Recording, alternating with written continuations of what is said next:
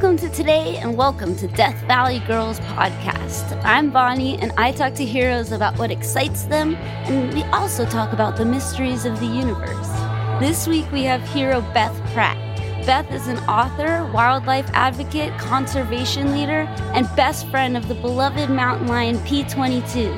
Beth is an amazing person, and her story and love for P22 and all wildlife is super inspiring. So excited for you to hear this episode. Please go visit her website to learn everything about Beth and her incredible journey. I'll link it below. And now, please welcome to your head and heart, Beth Pratt.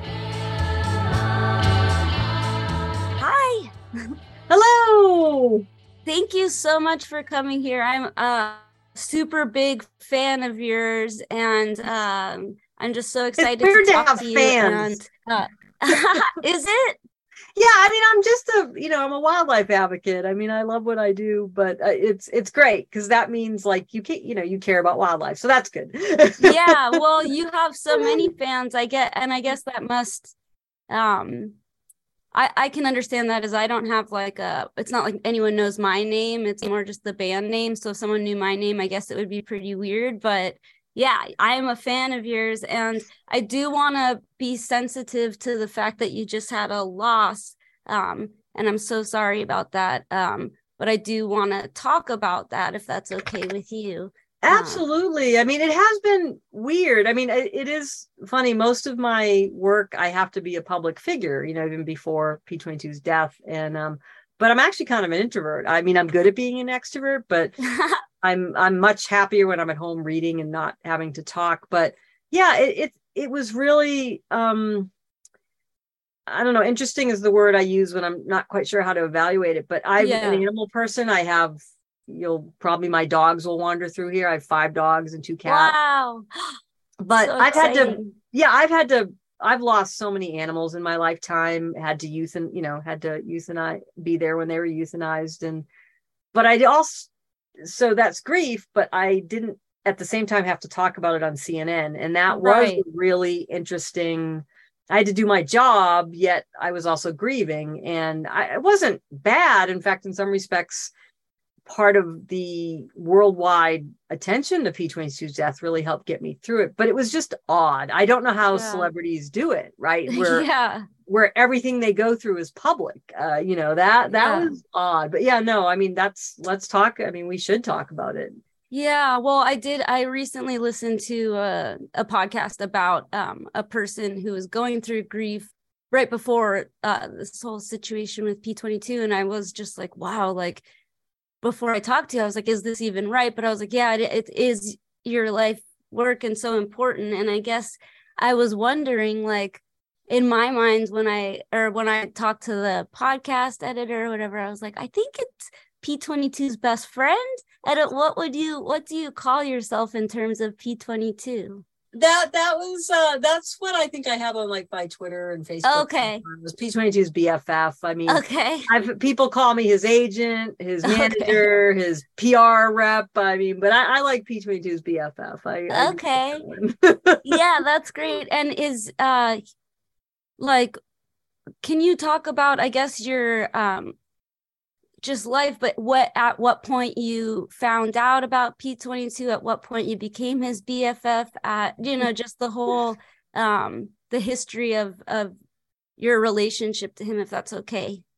Oh, absolutely, sure. And yeah, I, I you know, it, I'm curious if you were asking him if he considered me his BFF, if he would answer that. Uh, um, he, uh, you know, I think sometimes he was in Griffith Park, like, what is that blonde chick doing now? She's got a T-shirt made with my name. She's carrying around my likeness. But when I got to meet him at the end, um, he didn't seem to hold it against me. But Aw. um yeah i think listen it- i i've been joking about this trying you know i'm irish from boston so of course when we have tragedy we always try to find humor but uh, you know p22 is the longest serious relationship of my life. And you know he was love at first sight. Um and i don't think it's an accident that he was the longest serious relationship of my life in that we only met once right? That probably explains why it was such a lasting relationship. But uh he um yeah i came discovered him like a lot of people did, especially in LA, which was that first article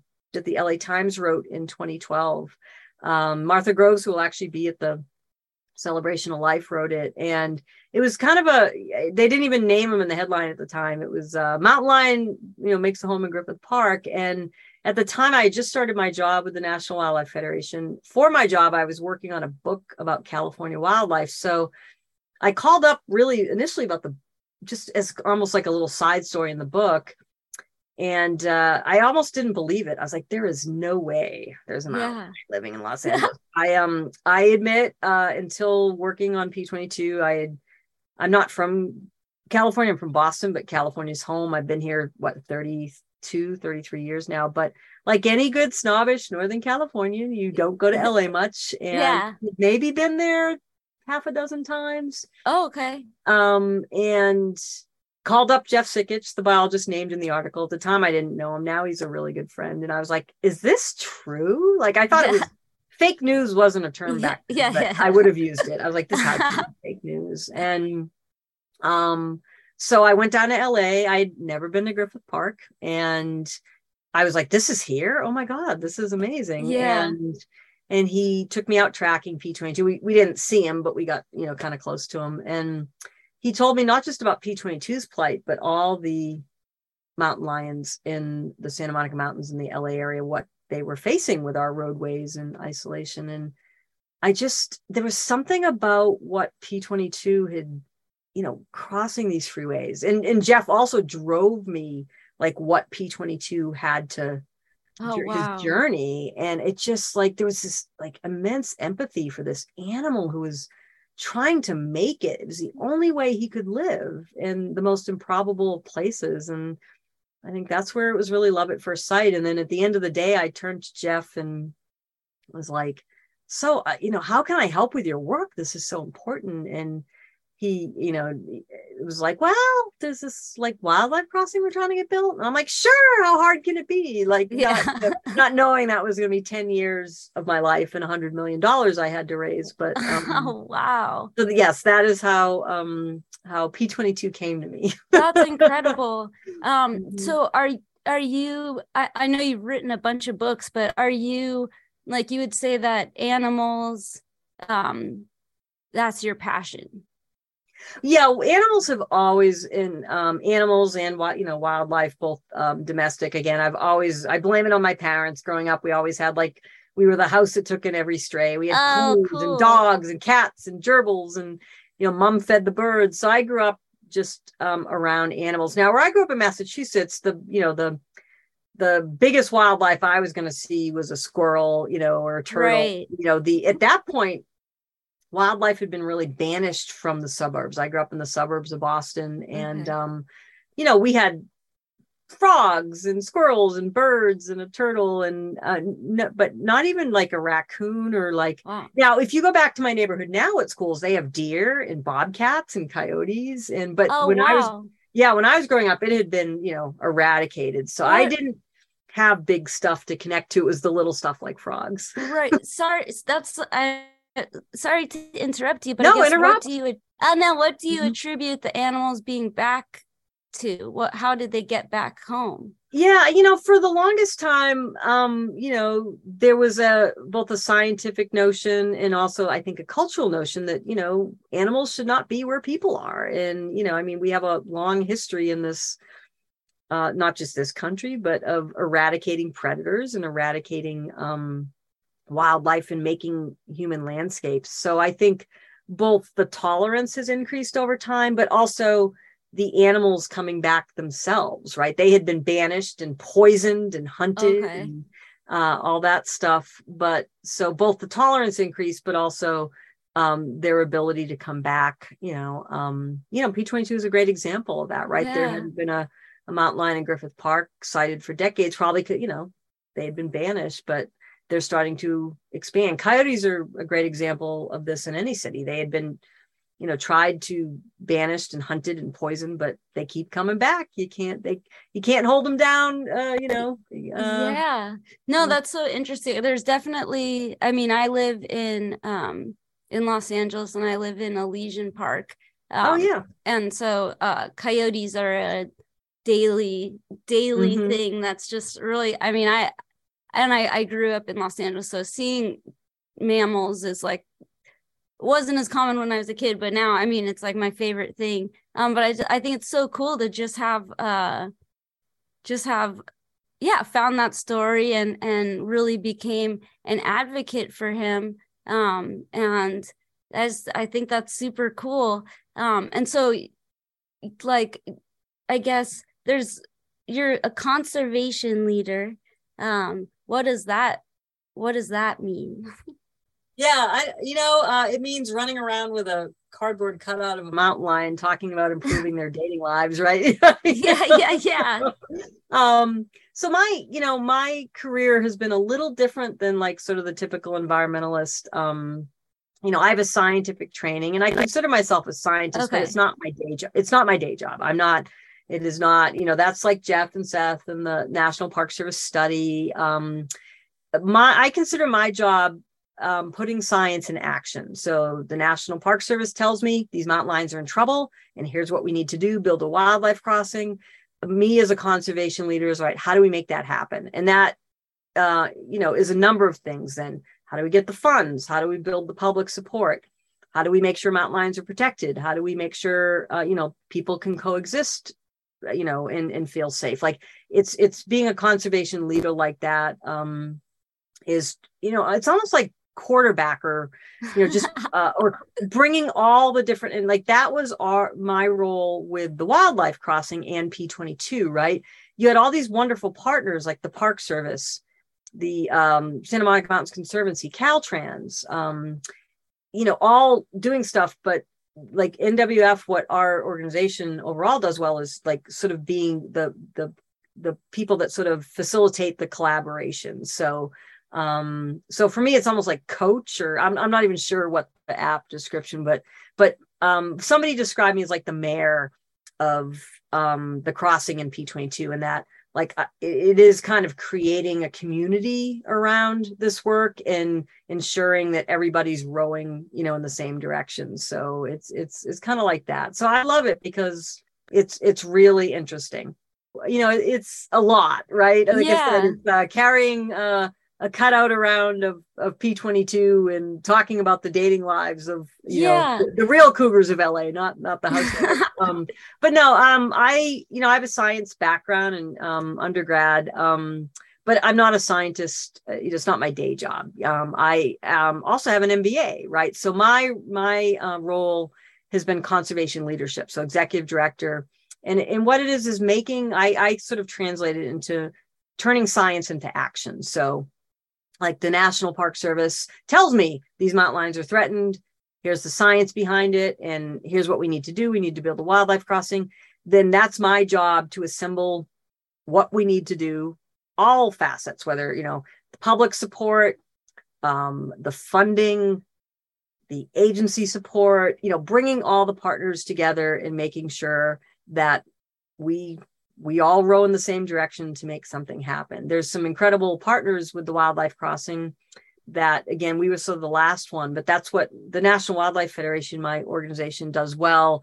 We are known as kind of um, facilitators to collaborate on large scale projects. So that was me trying to just you know keep everybody on track, do what was needed, and of course get the public support and raise the funding, but also a little deeper. Um, overall is to also just broadly get support for and, and connect people. It's not just about sort of the science, and it's not just about you know the conservation action and stuff, but um, it's about ensuring that people connect to wildlife and love it you know and and and have these connections that then lead to people accepting coyotes in their neighborhoods right? So yeah. i think as a, as a little girl that's what brought me to conservation. It wasn't science although we need the science don't get me wrong we need it yeah. but none of us I, I think most of us don't love wildlife because of scientific papers because when we were kids or even as adults something captured our imagination. I watched Mutual of Omaha's Wild Kingdom or Flipper. You know, I had frogs in my backyard. So I think that's part of it is this kind of almost storytelling um, that is part of my job too, to make sure that people are connecting with wildlife in meaningful ways yeah i guess i just I, I'm sorry, but this is a heroes podcast. I, I usually say that at the beginning, and I tell the person like you are on a heroes podcast, oh, um, because you are a hero. But I think all of those things that you said are totally true. But the way that you spun this tale, uh, is just I think is like I mean is just the most amazing thing ever. Because yes, that all of those things are the goal, but the way you made P22 exciting to everyone and made it something that I mean, people I didn't even know would ever even think about anything outside of their, you know, phone and car and whatever their little inner circle are like talking about wildlife, which is I mean, you did like a really, really, really great job. And I I know that uh, you know, you're you know, I know you're a scientist and all those other things, but it just it's uh, so funny. It was so funny, like uh, how he's you know a bachelor and all that stuff, and just finding all of those things is is really just amazing. And I I had to just tell you again is like I it, as much as uh, anyone might be a, conservation leader, you're you're a hero. You're amazing, and you did such a great job. And uh, yeah, it's so cool, and you made it fun. I think that that's something that usually is what's missing with most of these stories is um, people are used to hearing things from fear or motivated by mm-hmm. greed or whatever else but you just made it fun um, and i think that it's historic. I just really well, wanted you. to I, I mean thank you. I appreciate it. Listen it was a lot of work and a lot of sacrifice. Listen this was not easy. And i don't feel like a hero. I just feel like like this is my passion. And to me it was a moral imperative. Like how dare i not do something now that i know i can try to fix it right? I mean i feel sometimes really helpless when i see the polar bears starving because i do feel helpless to fix that. But when jeff told me I, I just remember very clearly that day like you just need a wildlife crossing to fix that well shoot that's we can that's like we can get that done but right.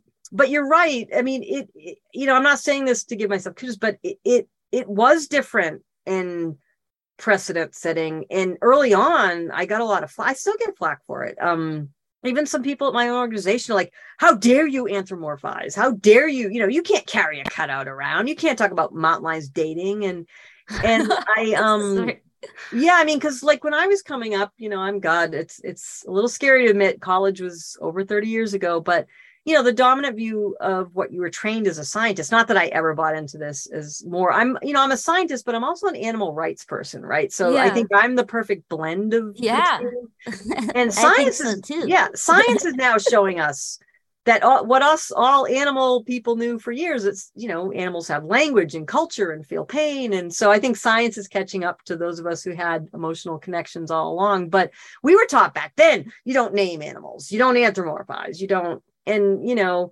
nowadays i'm like come on that's just stupid. Like anthropomorphize yeah. we are animals so why wouldn't we anthropomorphize? Because they do behave if not exactly like us. Um but we still get some flack for it. Like listen there was some articles around p22's death which listen people can disagree i have no problem with it but that were like literally criticizing us for crying when we made the announcement like how can you criticize compassion like you just like sorry that's the old school that is just you need to like history's not going to be on your side if you're right. with don't be compassionate about wildlife. So yeah, it was unprecedented. I think part of that was my compassion side, but also my MBA kicking in. Like I kind of joke, you asked at the beginning, like what title.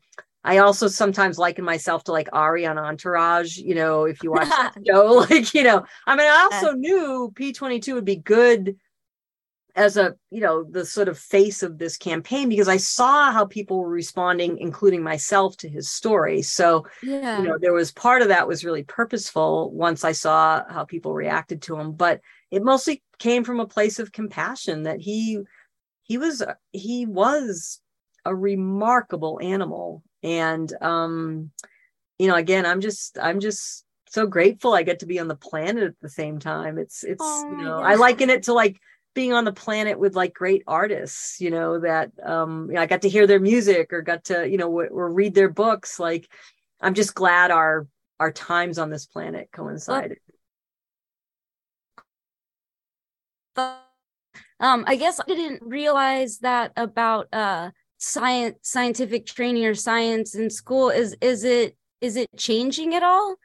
Uh, yeah, I think there's a big change. I mean, there's a few things that have changed. One is this sort of urban wildlife movement, right? Um, I you know, again, that view of conservation for so long, what I was taught in schools is you put the animals in the national parks and the wildlife refuges, and you put the people here, and never the two should meet. Um, you know, I did a TED talk uh, early on in P22, and one of my, you know, I again, I live up near Yosemite um, most of the time, although I consider LA a second home. And one of my Yosemite colleagues, you know, who I worked with for years, I worked in Yosemite for 10 years Wow. Um, I did this talk about P22 and how we really needed to, us as people had to adapt to wildlife in our human spaces because, you know, the number one threat to wildlife worldwide was loss of habitat. We had to start sharing our space.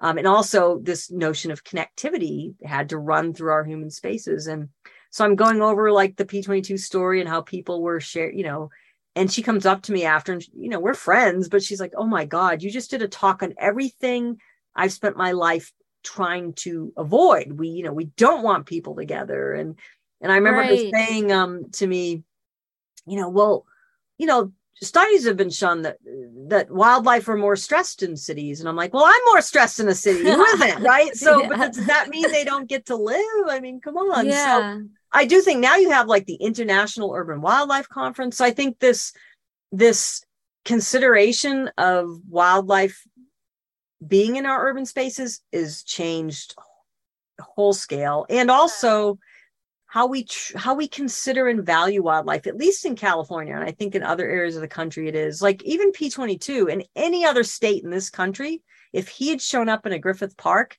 he would have been shot or removed immediately upon detection 10 years ago. So yeah. california has this what i think is a really wonderful ethic and what i do hope the and i think the world is getting to. I mean look at you know movies like um blackfish and you know showing that we need to think about how we live with animals differently yeah. and treat them that and um, California Fish and Wildlife, about God six or seven years ago, changed their name from California Fish and Game to show that people valued wildlife beyond right. a meal. Right? Oh, that's and, interesting. Yeah. Yeah. So California has this, I think, really progressive wildlife ethic, which I love. But I think the world's catching on. We are now seeing that animals, we're not the top we are uh, you know we are all animals. We're all part of the same ecosystem.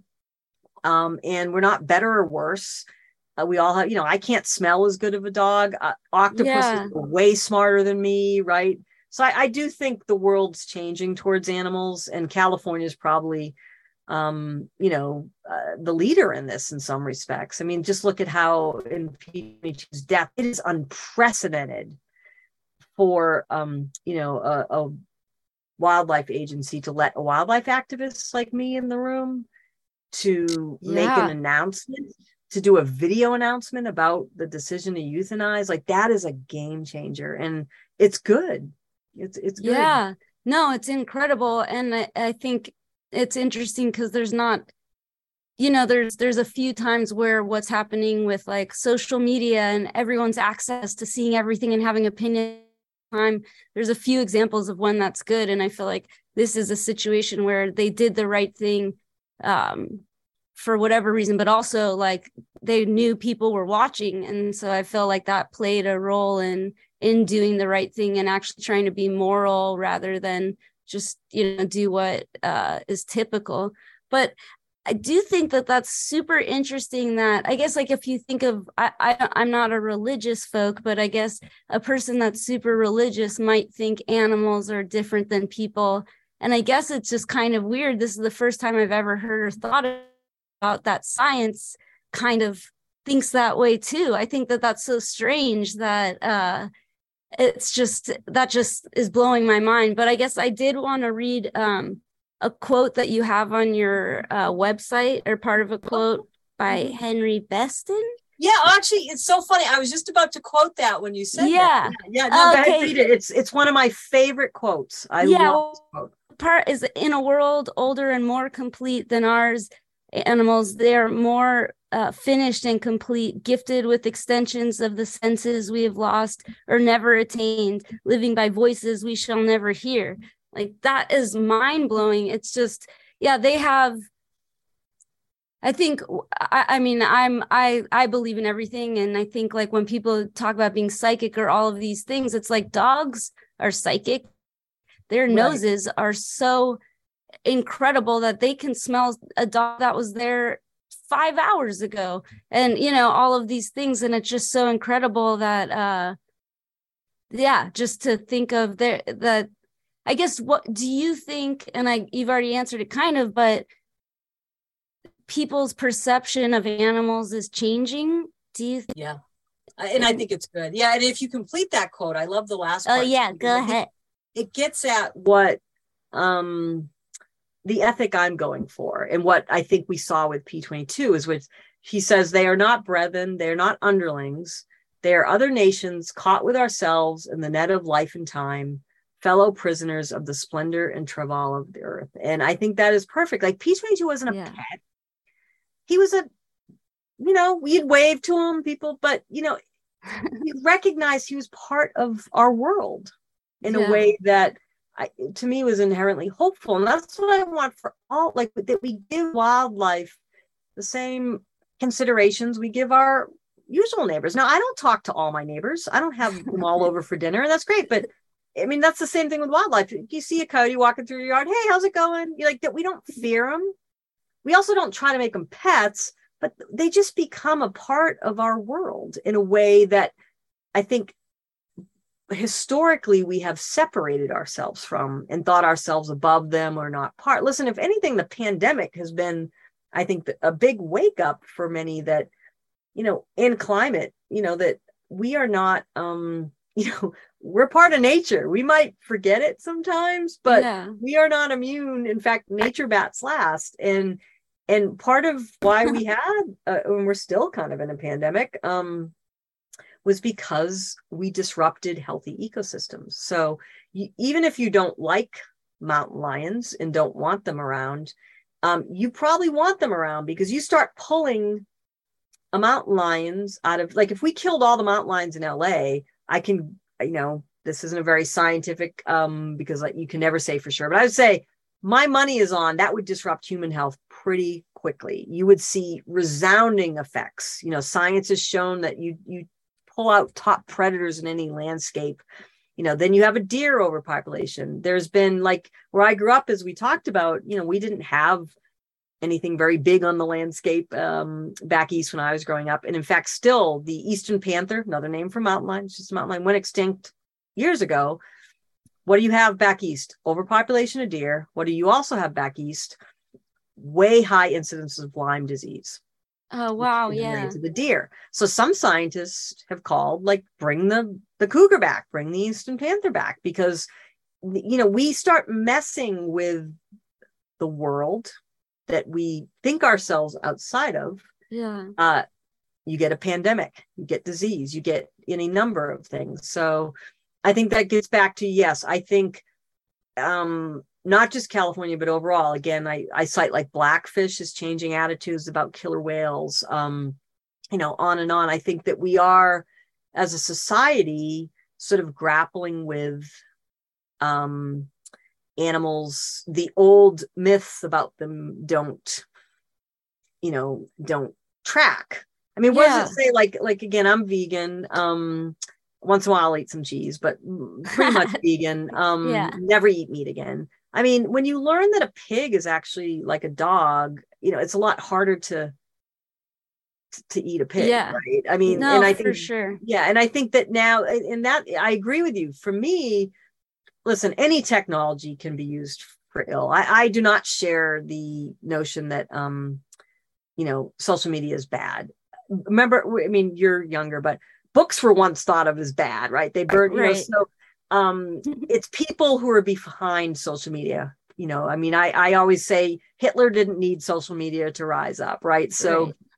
um but yes any technology can be used for bad but i do think when and when it comes to wildlife and animals social media has been good because it does allow like a p22 where people can build a relationship and learn more about wildlife and they become less scary and, yeah. and that opens the door for this new ethic you're you're asking about that's so cool. Yeah, I feel like that that movie Blackfish, I feel like things like that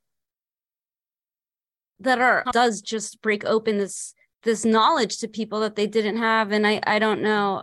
I know some or my octopus's have... key te- you know teacher. Yeah, yeah that's amazing. And, and and that these things can be shared more widely. Like again, when I was growing up, like you had right. one shot to see something once a year yeah. on TV, right? You you yeah. or once a year in the movies. You did not have so that that a, a, video of how an octopus is a being that has intelligence can be shared a million times.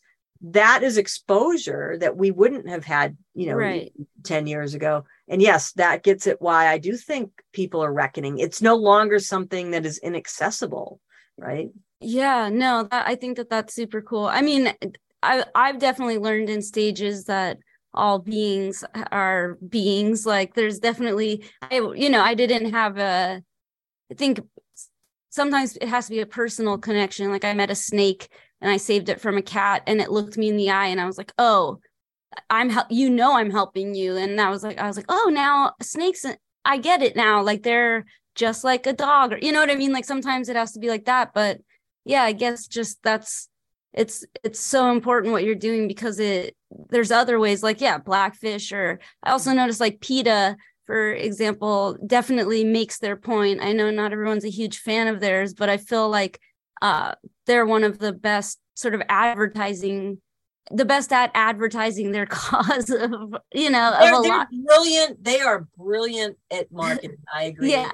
Um they really i don't always agree with everything they do but yeah they you know they are brilliant at getting the point across. And i think you do have to go to the extreme sometimes even to get people to be moderate. So i, I think that that's, that's, where you know their tactics come in. Um, but yeah i mean i don't want to like listen the wild world can be terrifying. Like it is not this kind you know i've been watching um uh the last of us have you been watching that that's oh my god that's so i haven't good. started yet but now it's not wildlife but they get into um you know, it, it, for me, it's scarier than The Walking Dead. I love anything zombies I'm in. Oh, okay, cool. The Walking Dead, what was scary was the zombies didn't scare me in The Walking Dead. It was the people, right? The people were terrifying, right? Like, you know. but what's wonderful about um what they do so well, like what's scary in The Last of Us is this fungus that has adapted and evolved, and it's based yeah. on a, a fungus that does do the same thing to wasp and, and and spiders and stuff that literally takes over and makes you a zombie and um but you know it, it to me it, it gets at that like you know the wild world is not this you know uh, pastoral peaceful you know it can be quite cutthroat but i think but so can people right and right. so like i don't want people to also you know romanticize wildlife i mean p22 needs to eat right he needs to kill yeah. deer and um there there's never zero risk with wildlife any more than there's zero risk with people. I can't tell you you're going to walk down the street tomorrow and that you'll be 100% safe from being mugged or or murdered, right? I mean, so but but what I ask people to do is just put wildlife in perspective, respect wildlife but don't fear them you know i mean yeah. that any more than we walk down the street in, in constant fear of people because people right. are way more riskier to be around than wildlife yeah for sure mm-hmm. so i mm-hmm. guess I mean, it seems pretty clear that when they're left alone, like in great expansive places, uh, they're doing just fine. They have their cycle and their system and they're fine. It's it's just us that really is ruining everything, I guess. Um kind I mean, of, yeah. Right? yeah, I think the wildlife has shown like my book when mountain lions are neighbors was really on, you know, it's people and wildlife working it out in California it really was showing how it's us that need to adapt more. The wildlife are yeah. adapting as best they can. I mean, look at P22 living under the Hollywood sign. You had like condors nesting in, in human spaces. You had, you know, foxes living on the Facebook campus. Um, you know, they're doing everything they can. Like I didn't I don't think P22 is ever in Griffith Park thinking, oh, I want to be in a Yosemite. He just wasn't, right? Um, and um, so they're adapting. They're not longing for these pastoral nature settings, but it's us who usually have the hangups like, well, why? Wait a minute, he shouldn't be there. There's there's people there, you know. Um, yeah. and so and listen i had that for the longest time it really was p22 that changed changed the game so yeah i think it's it, that people just need to we've been i think you know most of us trained since birth to have a preconception of where wildlife should be or what you know what it means to live with wildlife or not that again we can't even ignore the science around now. We i mean we just have to change our views because they're wrong yeah. you know? and they're wrong. Thank you so much. And is there um do, is there any like head butting with environmentalists or uh, do you guys agree generally on all of this oh yeah no there's of course there's headbutting so i mean yeah i mean there's still um I'd say if we're just talking sort of wildlife, right? I think there's still, like we talked about with, you know, being criticized for crying over P22. Um, I think there's a lot of um, agencies across the country or nonprofits that approach wildlife still from that very, what I call the North American model of wildlife, which is we manage it.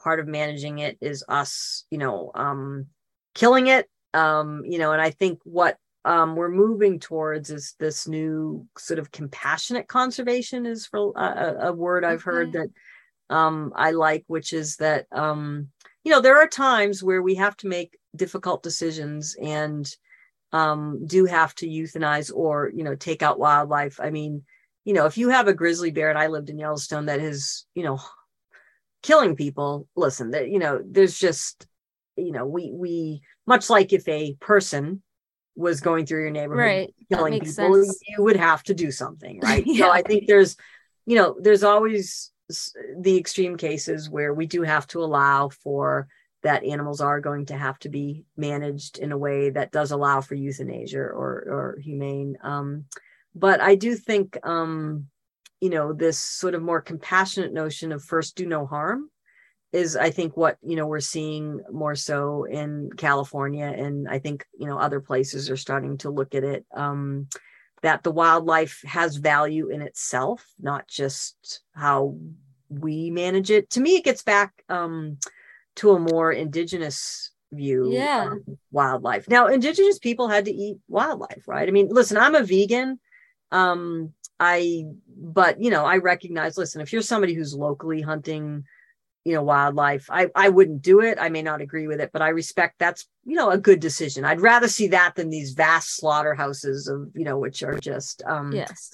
but you know the what you know the indigenous um value was that wildlife are neighbors. And yeah when we do have to eat our neighbors we respect it. We honor that. And i think that for me that's the ethic i feel like we are circling to at least Yeah. that i hold that you know wildlife are teachers they're neighbors they're community members and um and and yeah i do i do think that value system is is is really starting to catch on you see like a rise in veganism as well Yeah. i mean my god i couldn't get any you, you, being a vegan even five or ten years ago your options were tofu and carrots and rice Yeah. and now look at i mean i can take my meat eating friends you know i can go to a meat eating a meat restaurant and still get great vegan options right yeah You no know? it that that's definitely true i think that that's a, a good hopeful point is that we go on tour all the time and for the past you know seven years or so and there's definitely it did go from being just like you can have that but just without Yeah. the meat to like there is actual food you can eat that's Mhm. healthy and uh, as a normal meal but that that's that's actually true of every state in america So- it is and- no it's it is everywhere i grew i was in new orleans big meat eating state and i Yeah. plenty of of Yeah. um, you know uh vegan restaurants so yeah I, I think that that ethic um you know do we need everybody to go vegan no i mean again we listen i'm a biologist we're part of the food chain um Yeah. but i we as humans i think what's good is do have the choice now not to because we do have these options Yeah. but for me i think if we just got back to more uh you know if, if uh you know a lot of people just got back to more meat as a you know i mean you look at our human history you know meat was on the table maybe 20% of the time you know we mostly Yeah. were and i think that um and again when when uh, a lot of um indigenous peoples did have to go to hunt it was done with ritual and purpose. And i think that at least would you know show some respect for this wildlife in a way we don't when we eat now you know? We we Yeah. just don't we don't we don't kill our own food so we don't have to face that pig looking at us right? Yeah. And people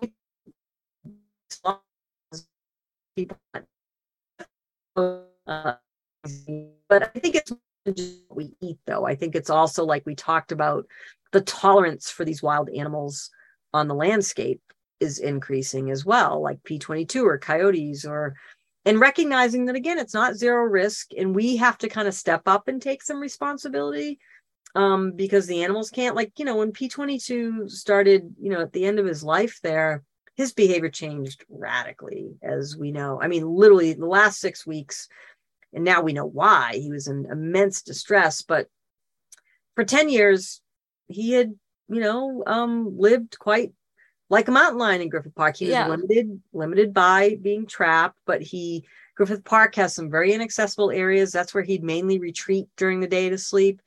He primary mountain lions, their primary prey is deer. That's what they want to take down. Um, but he'd take down an occasional. They had a couple times, and you know, uh, a dog that had wandered into Griffith Park. He had he'd eaten dogs a couple times. For the most part, he ate deer. He'd come into the neighborhoods to travel, but he wouldn't you know, he wouldn't um wouldn't stay there or, you know, hang out. And then the last six weeks, all of a sudden, you know, he he's going after dogs. It killed that first one, and then it just became a pattern. He's hanging out in the urban areas. But you know, there was still a tolerance for him. And, yeah. you know, people still, and I think that again, it's never zero risk, but um, we can do things to protect our pets and livestock that you yeah. know for him a dog is just he doesn't know yeah our pets he just sees it as a you know a coyote right or a, yeah um like when he took co- the koala out of the zoo which you know amazingly i mean i mean, I mean you just can't incredible. beat that yeah, yeah, he takes out one of the cutest animals on the planet but also like koalas and mountain lions never met before in evolution yeah, he doesn't history, know. you know so yeah. yeah he just thought it was a raccoon so you know but what i love is people did step up right people for the most part with mountain lions or coyotes are doing simple things to make sure we have to help them be successful. I remember up where I live up here outside Yosemite, I have every, I mean, I have mountain lions, bears in my yard, you name it. I am wild kingdom. That's so cool. I have five dogs and two cats. I've never had a problem. You know why? My cats are always indoors. My dogs have a eight foot run. They do not, they're not out at night. They're in a, you know, predators can't, and, you know, they're, they sleep inside with me so there is ways to coexist that I think we have to step up. And I remember a neighbor up here posted on a community board once, well, I'm all about coexistence, but the bear broke into my chicken coop. So that's it. I'm going to shoot him.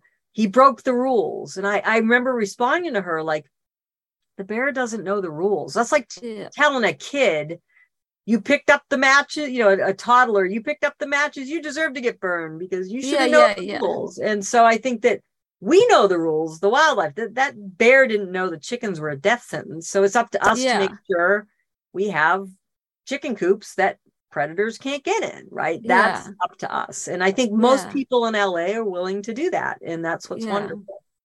Yeah. Well, that's I mean, thank you so much for talking about all this. I guess um uh, just like last question is um what like what do you think the um a major thing people can do right now to help um even if it's just in their mind or what what do you think is the major thing that you wish people would do right now? Uh you know I, I probably a couple things. One is just you know explore learn a little about wildlife. They become a lot less scary right? I mean um uh you know if i i can see why if somebody is you know, on a trail and sees a 130 pound cat hissing at them, if you don't know mountain lion behavior, why you'd be scared of that. Um, because yeah, that's looks like a scary situation. But indeed, if you knew a little bit about mountain lion behavior, you'd know the mountain lion in that situation is probably terrified of you and telling you, get away.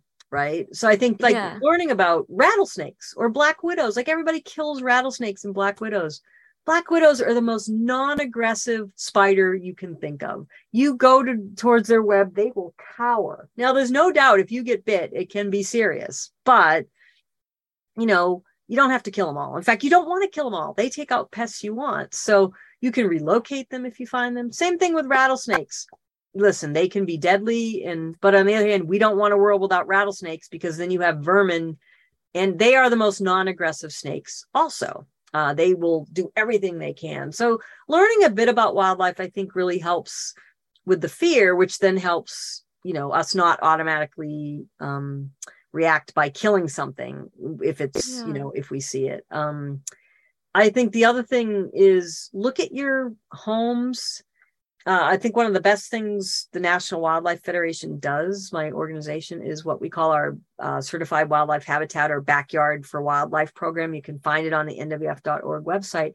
There are simple things you can just do on your apartment balcony in your backyard that help wildlife. Um, put in some native plants, a bird bath. You know, wildlife has lost so much habitat that even small little changes like that can help. Look at your property through a wildlife's eye. Do you are you using poisons? Get rid of them. Do you have lights on all night? Or do you have really glaring lights that disrupts bird migrations bats you name it? Mm-hmm. um you know is your fences inaccessible? Is it forcing wildlife to cross roads? Simple things like that make add up for a huge difference so those are simple things you every day can do to and they they really make a, a big difference Thank you so much. That's amazing. Those are easy things mm-hmm. to do. And I will uh, link um, your website and their website on mm-hmm. the show notes. Is there any last thing you would like to say? You know, I just, I am so grateful to Angelenos and also the world. Again, part of my very personal grief, um, and I had to sort of have the professional side of that too. But what helped was just seeing. I mean, this P22 trended on Twitter. I mean, he was in Rolling Stone magazine. He was, but to me, that was, yeah, it was fun to get the press, but it was deeper than that. It mean people care. And so I think I just want to say a big thanks. It was a really hard time for me. It was hard to have to do interviews. You know, I get to sit with P22 and say goodbye to him. That was the hardest moment of my life not you know talking to him and knowing i could not do anything to help him and but what got me through that was just seeing that is hopeful for somebody like myself who's been working in wildlife conservation for 30 years now to see the world rally around this cat and so grieve cool. collectively you, you know you don't get many moments like that i kind of liken it to like when Game of Thrones was on and we all grieved over it. you know, you you could be on Twitter like, "Oh my god, I'm sad too." But um he um he brought us together and I hope that he will continue to bring, you know, there's not a lot of things we agree on these days and I think for the yeah. most part he brought in his bringing like with our celebration of life, he's he, he brought LA together and I think only good things can come of that.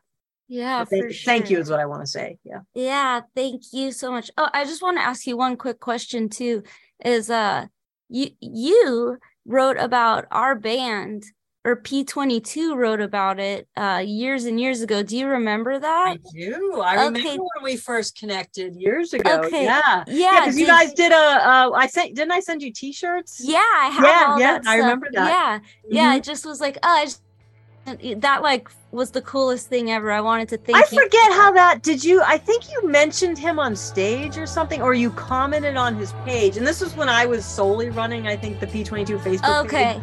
Yeah, yeah, I've since um I since got help. But the first 5 years it was me being P22 okay. on Facebook and a colleague of mine Lee. But then we have some social. I haven't totally given up because it is my yeah. favorite thing I've ever done. But yeah, I yeah, think yeah. you guys commented on a post. I forget, but okay. Yeah, it ended up in a fun connection. Yeah, yeah, really... that was so cool. I I remember that was something I shared with like my little nephews and everything. Yeah. like, "Oh, Mountain Lion likes our band." Yeah, um, yeah, I but, remember that. Well, thank you so much, um, and uh, thanks thank for having for, me. Thank mm-hmm. you so much. We'll see you later. Bye.